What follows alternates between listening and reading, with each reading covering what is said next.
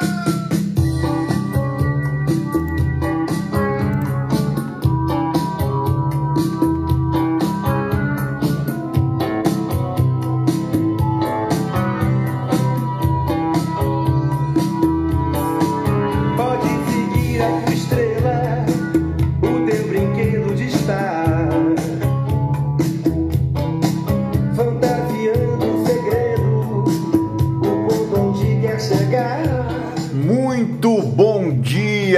Sextou! Seja bem-vindo ao Morning Galo da Central do Investidor, a sua dose diária de informação, bom humor, história e muito rock and roll. A Central é o braço educacional do Grupo Esperato, uma empresa com 11 anos de história, mais de 10 mil clientes e que está de braços abertos para lhe atender em todo o nosso Brasil varonil.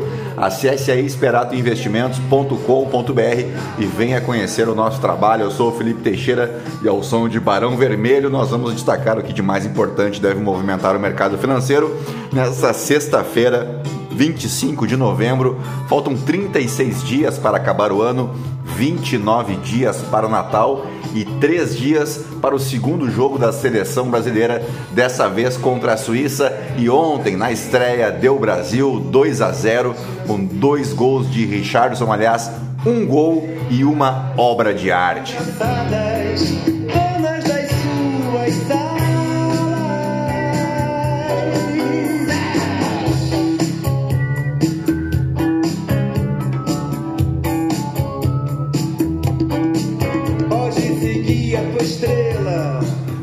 Muito bem, são 5 horas e 11 minutos, 20 graus aqui em Itapema. Hoje é Dia Internacional para a Eliminação da Violência contra as Mulheres.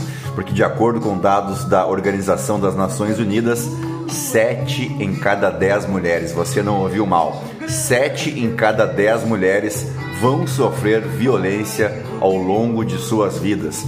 De acordo com os dados da ONU, ah, a data homenageia as irmãs Pátria, Minerva e Maria Teresa, três mulheres brutalmente assassinadas pelo ditador Rafael Leônidas Trujillo da República Dominicana em um 25 de novembro de 1960. O trio combatia durante, eh, duramente a ditadura uh, no país e acabaram sendo assassinadas por isso. As mortes repercutiram em todo o país, causando forte comoção. Pouco tempo depois, o ditador Rafael Trujillo também foi assassinado para nossa alegria. De acordo com a pesquisa realizada pelo Data Senado, com 1.116 brasileiras entrevistadas entre 29 de março e 11 de abril deste ano, só no Brasil, entre 2015 e 2017, o número de mulheres que declaravam ter sido vítimas de algum tipo de violência passou de 18 para 29%. Também houve crescimento no percentual de entrevistas que, entrevistadas que disseram conhecer alguma mulher que já sofreu violência doméstica ou familiar. O número era de 56% e passou para 71%. Os dados mostram que os agressores mais frequentes em 74% dos casos são homens que têm ou tiveram relações afetivas com a vítima. O atual marido, companheiro, namorado foram apontados por 41% das entrevistadas. Outras 33% disseram ter sido agredidas pelo ex-marido, ex-companheiro ou ex-namorado. Se você sofre ou conhece alguém que sofre esse tipo de violência, ligue urgentemente para o número 180. O telefone corresponde à Central de Atendimento à Mulher e recebe denúncias, orientação sobre direitos e legislação vigente, além de reclamações sobre serviços da rede de atendimento à mulher. Bueno, também é aniversário do município de Guapimirim, no Rio de Janeiro, Itabi, em Sergipe, Cafelândia e Vera Cruz do Oeste, no Paraná, e também é dia da Baiana de Acarajé e dia do doador voluntário de sangue. E agora sim, depois de embevecer vocês com tanto conhecimento, vamos direto ao que interessa, mas antes, se você gosta do conteúdo da Central, nos ajude, compartilhe indique para um amigo, para uma amiga, para se somar aos outros 12 mil 206 ouvintes que não se misturam com a gentalha. Aproveita para deixar a tua avaliação também ali nas estrelinhas. Clica no coraçãozinho para ser notificado de novos episódios e para seguir a gente aqui no Spotify. Você pode me seguir também no Instagram, no Felipe ST. E é isso aí, gentalha, gentalha, gentalha, ao som de Led Zeppelin, vamos operar.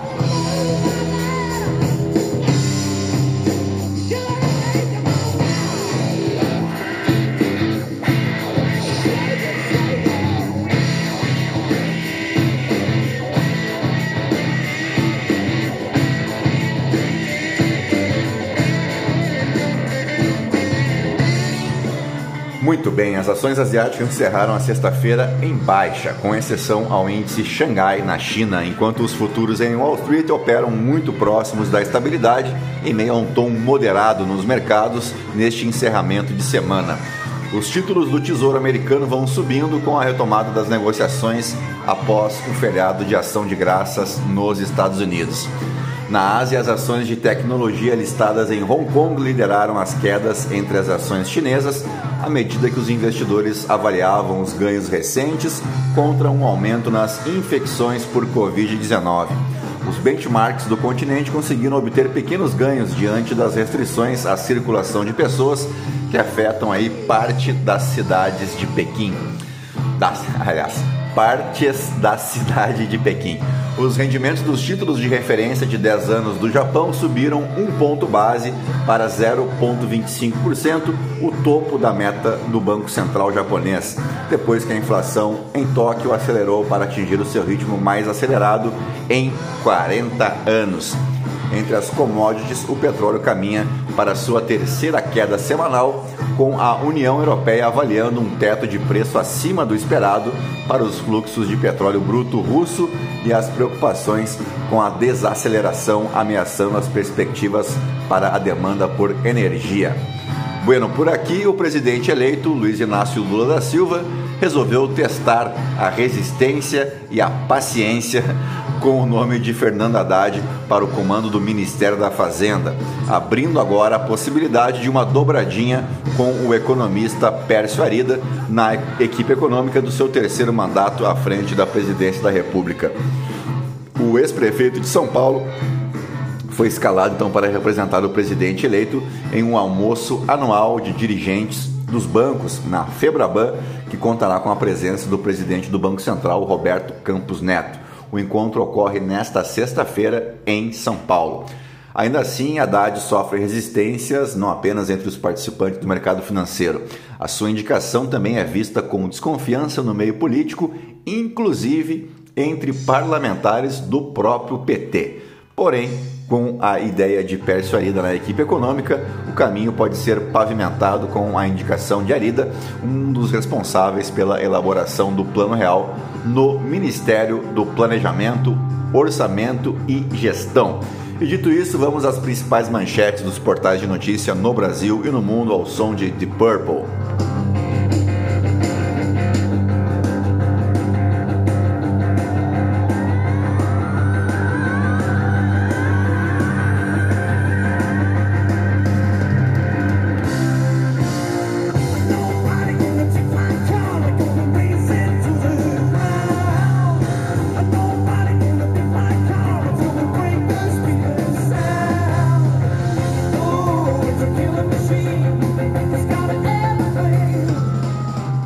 Vamos lá. Começamos pelo Estadão. País de Gales e Irã buscam primeira vitória na Copa, de olho em segundo lugar da chave. ao jogo agora das 7 horas.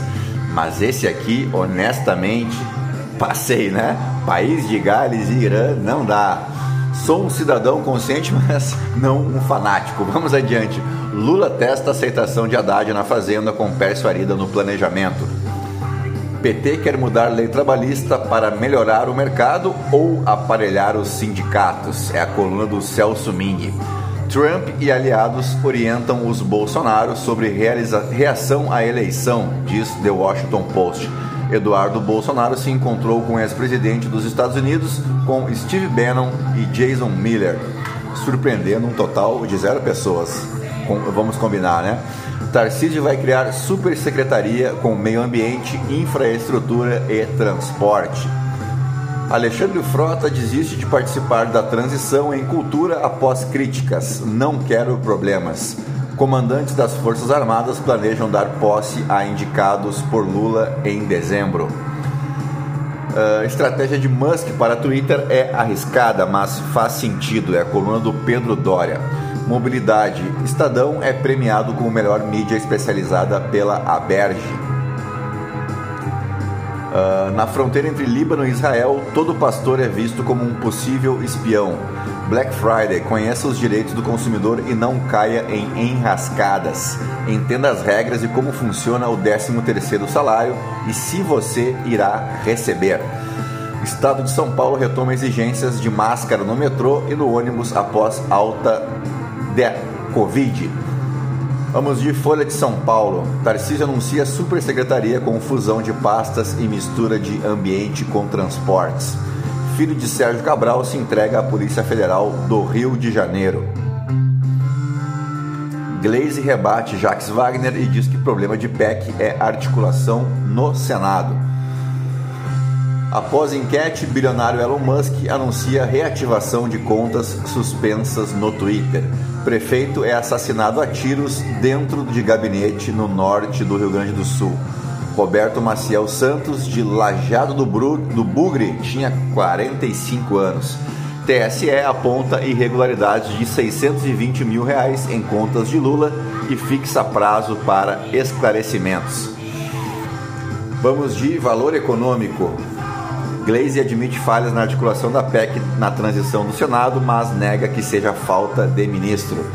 Richardson decide e Brasil vence a Sérvia na estreia da Copa no Catar. Juro futuro alcança máxima desde 2016 e põe no preço do Selic a 15%. Uh, ah, São Paulo volta a obrigar o uso de máscaras no transporte público. Vamos para o Globo. Coluna da Malu Gaspar. Aliados de Haddad fazem campanha no mercado para convencer de que ele não é o que pensam. Coluna do Bernardo Melo Franco. Bolsonaro transformou comunicação pública em máquina de propaganda. O recado que integrantes do PL enviaram a Moraes após relatório sobre urnas é a coluna da Bela Megali. Fechamos com a coluna da Flávia Oliveira. Podemos torcer pela seleção sem ressuscitar lemas e símbolos nefastos. Em reunião com Lula, PT discute hoje se anuncia ministro da Fazenda para avançar PEC da transição. Vamos de Poder 360. Frota desiste de integrar transição e culpa esquerda sapatênis do Leblon. PT usa máscara para falar com Queiroga, mas não para torcer pelo Brasil, é verdade. Bolsonaro nomeia dois novos ministros do STJ. Gleice critica Jacques Wagner por cobrar ministro da Fazenda. TCU pede que governo cancele publicidade em sites de fake news. Pombo, boneco de Olinda, gols de Richardson viram meme. Uh, Jarbas Vasconcelos tira licença de Saúde do Senado por quatro meses. Uh, filho de Sérgio Cabral se entrega à Polícia Federal. Vamos para o portal Metrópolis. Uh, vamos ver que tirar o que é a notícia da Copa. Lula escaladade para almoço com Roberto Campos Neto e banqueiros. Arthur Lira não vai instalar CPI do abuso de autoridade. CPI do abuso de autoridade consegue apoio e será protocolada na Câmara. Aliás, ao que eu sei, já foi inclusive pelo deputado Marcelo Van Hatten do Rio Grande do Sul, né, do Partido Novo. Vídeo: equipe de transição dá tchau para a substituição de Neymar. Nada a ver, né? Nada a ver. Além de republicanos, PP diz não contestar vitória de Lula nas urnas. São Paulo retoma obrigatoriedade do uso de máscara no transporte público. Vamos para o The New York Times. Ataques com mísseis forçam ucranianos a se adaptarem à vida no escuro. Com um recorde de casos, uh, China. Deixa eu só carregar aqui a notícia. Com recorde de casos de Covid, China luta para preencher lacuna de imunidade. No Financial Times, Zelensky promete que a Ucrânia resistirá aos ataques russos às redes de energia. Vamos para os aniversariantes do dia. O 25 de novembro marca o aniversário de Carl Friedrich Michael Benz, engenheiro de automóveis alemão e que, se tu não sabe, foi o inventor, junto com Gunther Daimler, do automóvel movido a gasolina, como conhecido atualmente. Em 29 de janeiro de 1886, ele registrou a patente DRP 37435 e em julho do mesmo ano apresentou o primeiro automóvel do mundo, o Benz Patent Motorwagen. O carro era basicamente formado por três pneus, cujo tamanho era de um pneu de uma bicicleta, um motor na traseira e uma tábua de madeira que era um chassi. Pensa numa madeira forte, né? Tinha um banco e um volante que era uma manivela. O carro só chegava a 8 km por hora. Embora réplicas estejam expostas em museus, o carro original não pode ser visto porque ele sofreu um acidente automobilístico, ele colidiu com um poste. Vai saber como é que eles conseguiram bater em um poste andando a 8 km por hora. Mas fazer o que, né? Acontece. Em 1984, o, auto, o Benz Patent Motorwagen foi incluído no Automotive Hall of Fame. Também aniversariava hoje José Maria de Essa de Queiroz, ele mesmo, o Essa de Queiroz, escritor e diplomata português, considerado um dos mais importantes escritores portugueses de todos os tempos. Ele foi autor de romances de reconhecida importância, Os Maias, O Prêmio Basílio, O Crime do Padre, do Padre Amaro, Inclusive, Os Maias é considerado por muitos o melhor romance realista português do século XIX. Essa de Queiroz e Machado de Assis são considerados os dois maiores escritores em língua portuguesa do século XIX.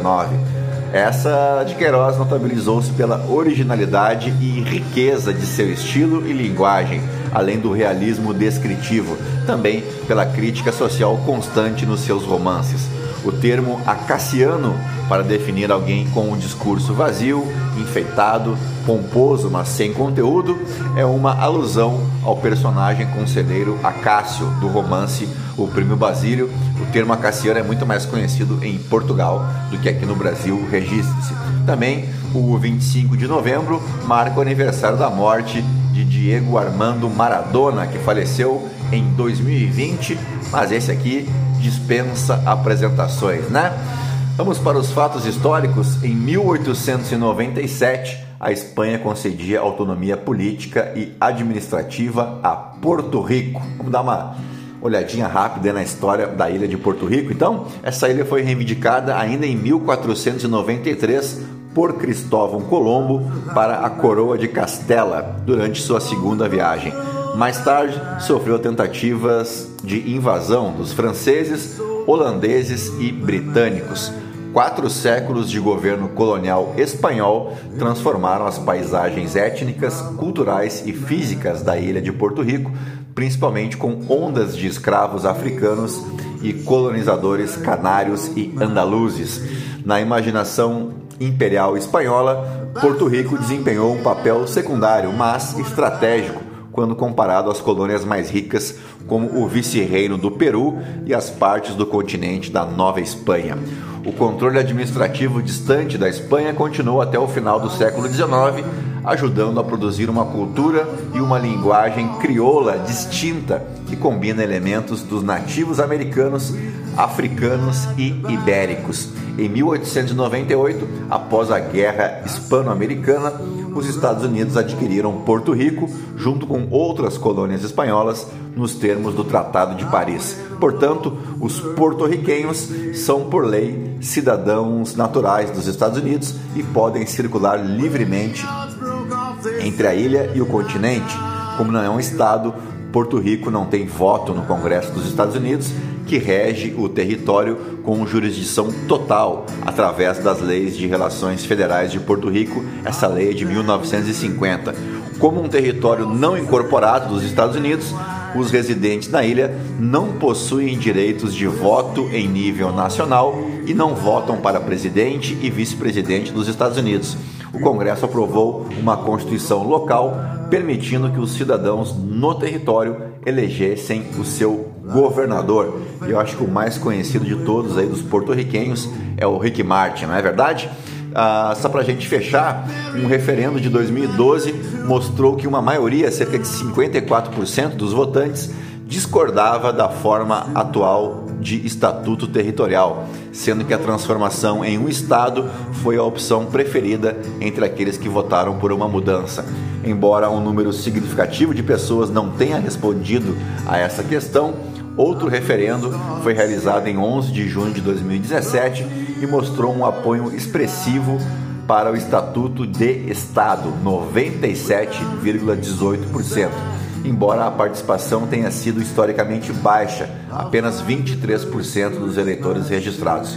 No início de 2017, a crise da dívida do governo porto-riquenho criou sérios problemas. A dívida havia subido para 70 bilhões de dólares em um período com 12,4% de desempregados.